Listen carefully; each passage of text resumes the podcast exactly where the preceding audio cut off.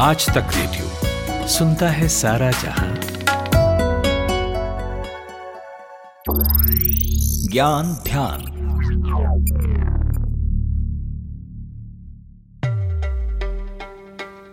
आपने कई फिल्मों में ये सीन जरूर देखा होगा जहां किरदार सामने वाले को झकझोरते हुए कहता है कि मेरी आंखों में देखो फिर मुझे बताओ कि आखिर सच क्या है। फिल्में छोड़िए तो कहीं ना कहीं असल जिंदगी में भी इस डायलॉग से आपका पाला जरूर पड़ा होगा।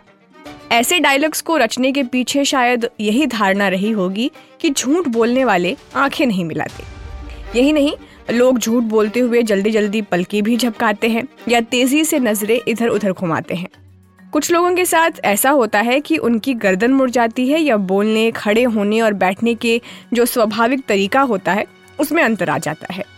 सुनने में तो ये भी आता है कि अब से 2000 साल पहले झूठ पकड़ने के लिए चावल का इस्तेमाल करते थे।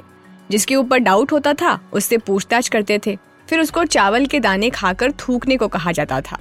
जो व्यक्ति आसानी से चावल थूक देता था वो निर्दोष साबित हो जाता था और जिसको चावल थूकने में दिक्कत होती थी वो झूठा कहलाता था। इस टेस्ट के पीछे एजम्पशन ये था कि झूठ बोलने वाले का गला सूख जाता है। और अब तो आपने टीवी सीरियल या फिल्मों में देखा होगा, आजकल झूठ पकड़ने वाली एक मशीन भी होती है जिसे लोग लाई डिटेक्टर कहते हैं। दरअसल इसका असली नाम पॉलीग्राफ टेस्ट है। इसकी काफी चर्चा होती है जब कोई क्राइम होता है, लेकिन झूठ पकड़ने वाले इस मशीन का इस्तेमाल काफी कंट्रोवर्शियल भी है।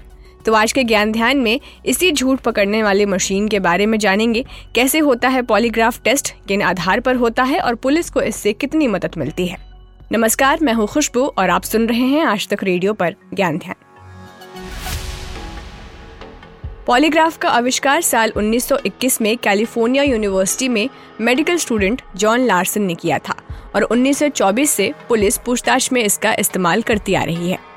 अब ये तो एक छोटा सा इतिहास हुआ इसके बारे में। अब पॉलीग्राफ के नाम और काम करने के तरीके से शुरुआत करते हैं।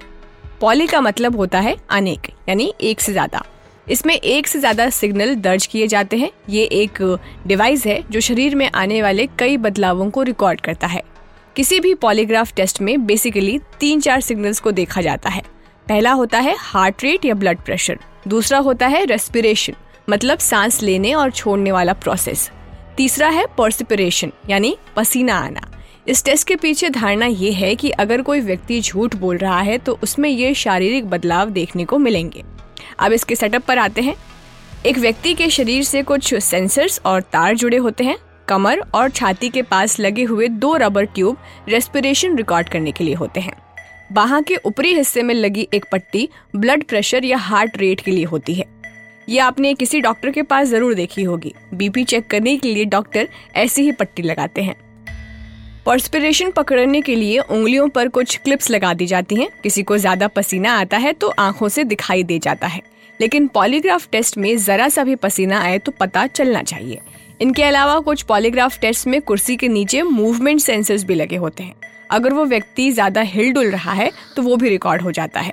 इन सबके रिजल्ट्स एक स्क्रीन पर दिख रहे होते हैं। स्क्रीन के सामने जो व्यक्ति बैठा होता है उसे एग्जामिनर कहते हैं। एग्जामिनर सामने बैठे व्यक्ति से सवाल जवाब करता है और स्क्रीन पर ऊपर नीचे हो रहे ग्राफ्स को देखता है।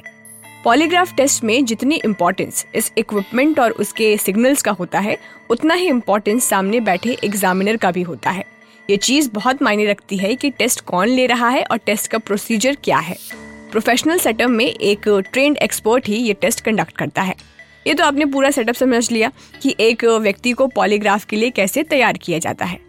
अब आगे सवाल जवाब का सिलसिला शुरू होता है। जो एग्जामिनर है वो किस तरह की तकनीक का इस्तेमाल करते हैं पूछताछ के लिए, दिल्ली के brilliant forensic investigation private limited के डायरेक्टर आदर्श मिश्रा बताते हैं।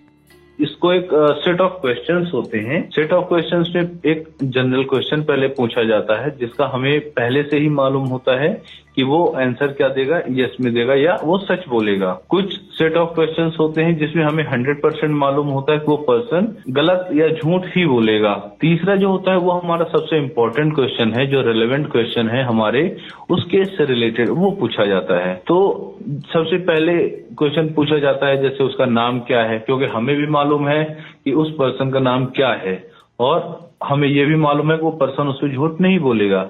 नॉर्मल क्वेश्चन पूछे जा रहे हैं तो उस टाइम पे उसका जो blood pressure, pulse rate, respiration, या ब्रीदिंग रेट वगैरह क्या है। तो एक हमने उसका एक रिकॉर्ड रख लिया कि नॉर्मल कंडीशन में उसके ये पैरामीटर्स क्या हैं। फिर दूसरी चीज होती है हम इरेलेवेंट क्वेश्चन पूछेंगे, मीन्स हमें मालूम है कि उसका झूठ ही जवाब देगा। जैसे कि क्या आपने कभी ट्रैफिक रूल्स तोड़ा है, तो जनरली एक ऐसा क्वेश्चन है जो हर किसी ने कभी ना कभी तोड़ा है, लेकिन उसको उस टाइम पर एडमिट नहीं करेगा। तो हमारे पास एक सच का हमारा पैरामीटर आ गया, एक झूठ का पैरामीटर है। उसके बाद हमारा जो क्वेश्चन होता है केस से रिलेटेड होता है। तो अब जो मान लो अब केस से रिलेटेड पूछ लिया कि क्या आपने ही श्रद्धा को मारा है, जैसे अस्ताव वाले केस की हम बात करें, तो इस तरीके का क्वेश्चन हो गया। अब उससे यस या नो में छोटे छोटे क्वेश्चंस पूछे जाते हैं ताकि जो ब्लड प्रेशर इन सबको उसी इंस्टेंट यानी उसी मोमेंट की हम चीजें जान सकें। हमारे देश में पॉलीग्राफ टेस्ट पहले अदालत से अनुमति लेने के बाद होती है। मामले की गंभीरता के आधार पर कोर्ट इसकी अनुमति देता है। पॉलीग्राफ टेस्ट की वैधता इस बात पर भी निर्भर करती है कि आप रहते कहाँ हैं। कई देशों में ये वैध नहीं है। अमेरिका में 1988 से ही प्राइवेट कंपनियों पर इसके इस्तेमाल को लेकर रोक लगी हुई है, लेकिन सुरक्षा और जासूसी से जुड़ी जो सरकारी नौकरियों में पॉलीग्राफ टेस्ट किया जाता है। दक्षिण अफ्रीका जैसे कई देशों में कर्मचारियों को पॉलीग्राफ टेस्ट से बचाने वाले कानून नहीं है। इसराइल में नौकरी के इंटरव्यू के दौरान पॉलीग्राफ टेस्ट कराने की आज़ादी है। केन्या में भ्रष्ट नेताओं पर रोक लगाने के लिए ये जांच की जाती है। लेकिन अब सवाल ये है कि क्या जो इसके रिजल्ट्स आते हैं वो पुलिस को किसी इन्वेस्टिगेशन में मदद करते हैं? क्या कोर्ट इसे एक एविडेंस की तरह देखता है? इसके बारे में बताते हुए आदर्श मिश्रा कहते हैं कि ऐसा बिल्कुल भी नहीं है। देखिए, जो पॉलीग्राफ होता है या जो नार्को एनालिसिस होता है, ये एक इन्वेस्टिगेटिव टेक्निक है, यानी एक इन्वेस्टिगेशन के लिए असिस्टेंस है। तो ये जो भी इसमें रिजल्ट आते हैं वो उससे हम इन्वेस्टिगेशन में यूज कर सकते हैं। कोर्ट में इसकी एडमिसिबिलिटी नहीं है, क्योंकि कोई भी मतलब एक तो ये सेक्शन 20(3) का भी वायलेशन है, जो कि कहता है right of self discrimination, means कोई आदमी अपने ही अंगेंस्ट में एविडेंस नहीं दे सकता। तो दूसरी चीज होती है कि इस चीज की डायरेक्ट कोई एडमिसिबिलिटी नहीं है। इसमें इन्वेस्टिगेशन से मीन्स पॉलीग्राफ और नार्को से जो फैक्ट्स नए निकल के आएंगे, उससे जो रिलेटेड अगर हमें सर्कमस्टेंसेस हैं, अगर उससे कोलैबोरेट हो रही है, तो उस चीज को एज ए फैक्ट हम ट्रूथ मान के आगे इन्वेस्टिगेशन में यूज कर सकते हैं, लेकिन डायरेक्ट उसमें कही हुई बात हम एज एविडेंस नहीं ले सकते। जब भी आप पॉलीग्राफ टेस्ट के बारे में सुनते हैं तो कई बार आपने नार्को टेस्ट के बारे में भी सुना होगा, पर ये दोनों टेक्निक एक दूसरे से अलग है। पॉलीग्राफ टेस्ट या लाई डिटेक्टर टेस्ट में व्यक्ति की जो फिजिकल एक्टिविटी होती है, जैसे हार्ट बीट, ब्रीदिंग और पसीना, उसको नोट किया जाता है। लेकिन नार्को टेस्ट में व्यक्ति को पहले सोडियम पेंटोथॉल दवा का इंजेक्शन दिया जाता है। नार्को टेस्ट का ग्रीक भाषा में मतलब होता है एनेस्थीसिया। इस टेस्ट में ट्रुथ सीरप ड्रग्स यूज करते हैं, जिससे वो लगभग बेहोश की हालत में आ जाता है, लेकिन व्यक्ति का दिमाग जो है वो काम करता रहता है। नार्को टेस्ट के साथ एक खतरा ये होता है कि इसमें अगर डोज जरा सा भी ज्यादा हुआ तो व्यक्ति को हार्ट अटैक या अचानक मौत भी हो सकती है। पॉलीग्राफ टेस्ट में इस तरह का कोई भी खतरा नहीं है। अब वापस आते हैं पॉलीग्राफ टेस्ट पर। जब से पॉलीग्राफ का आविष्कार हुआ है तब से ये कंट्रोवर्सी का केंद्र रहे हैं। कंट्रोवर्सी इस बात पर है कि इसे लाई डिटेक्टर यानी झूठ पकड़ने वाली मशीन कैसे कहा जा सकता है। कई बार सच बोलने वाला व्यक्ति भी घबरा सकता है और झूठा व्यक्ति कूल रहकर सफेद झूठ बोल सकता है। इसीलिए इसे झूठ पकड़ने वाली मशीन कहना कितना सही है, इस पर मत बटे हुए हैं। आपने अगर बॉलीवुड मूवी हसीना दिलरुबा देखी हो तो आप शायद रिलेट कर पाएंगे कैसे तापसी पन्नू अपने पैर में कील फंसा लेती है ताकि टेस्ट को वो चकमा दे पाए। इसी तरह अपनी जीभ या होंठ काटकर पॉलीग्राफ को बेवकूफ बनाने वाले ट्रिक्स भी बताई जाती हैं। पर इसमें कितनी सच्चाई है और क्या व्यक्ति वाकई इस टेस्ट को मात भी दे सकता है? इसके कितने चांसेस होते हैं? साइकोलॉजिस्ट निशा खन्ना बताती है। तो देखिए, जो देखा है आपने, उस पर ना एक चीज और भी है, आप पर भी डिपेंड करता है कि जो सवाल पूछेंगे, how strong they are in asking the question. क्योंकि क्या होता है ना, आप जो क्वेश्चन पूछ रहे हो कितने ट्रिकी हैं। तो मेरा ये मानना है कि वहां पर ये चैलेंजिंग आ सकता है।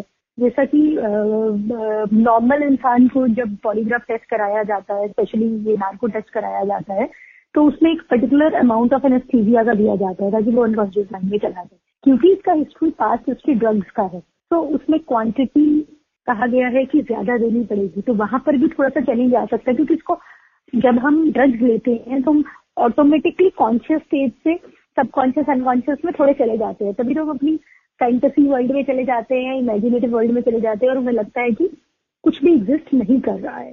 तो वो एक चीज जो है वो मेजर रोल प्ले करती है। Suppose if I am habitual liar, तो आप मेरा झूठ पकड़ना थोड़ा सा तो मुश्किल होगा ना, क्योंकि मेरे लिए मेरी धड़कन ही नहीं चेंज होगी। और थर्ड उसका जो जैसे हमने बोला कि इसको आदत है ड्रग्स लेने की, तो डोज से ज्यादा देना पड़ेगा इसको एनेस्थीसिया की स्टेज में जाने के लिए, तो वो भी एक रीजन हो सकता है। और कितने वो कितना कहते हैं ना कितना सही है नहीं। तो ज्यादातर साइकोलॉजिस्ट और साइंटिस्ट इस बात पर सहमत है कि पॉलीग्राफ टेस्ट की वैधता का आधार बहुत कमजोर है। इस बात के सबूत भी बहुत पुख्ता नहीं है कि पॉलीग्राफ टेस्ट में जांचे जाने वाले शारीरिक बदलाव झूठ बोलने के लक्षण ही हैं।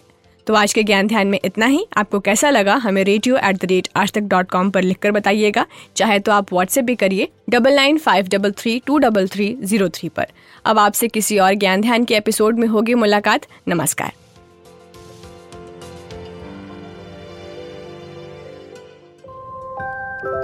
कहानियों का मौसम लौट आया है। किरदार जिनमें सांस ले रहे हैं हमारी रोजमर्रा की जिंदगी के एहसास। किसी आंख से टपका एक खामोश आंसू, किसी जबान पर आते आते रुक गई कोई बात, किसी की दबी हुई शरारती हंसी, किसी की मोहब्बत भरी एक नजर।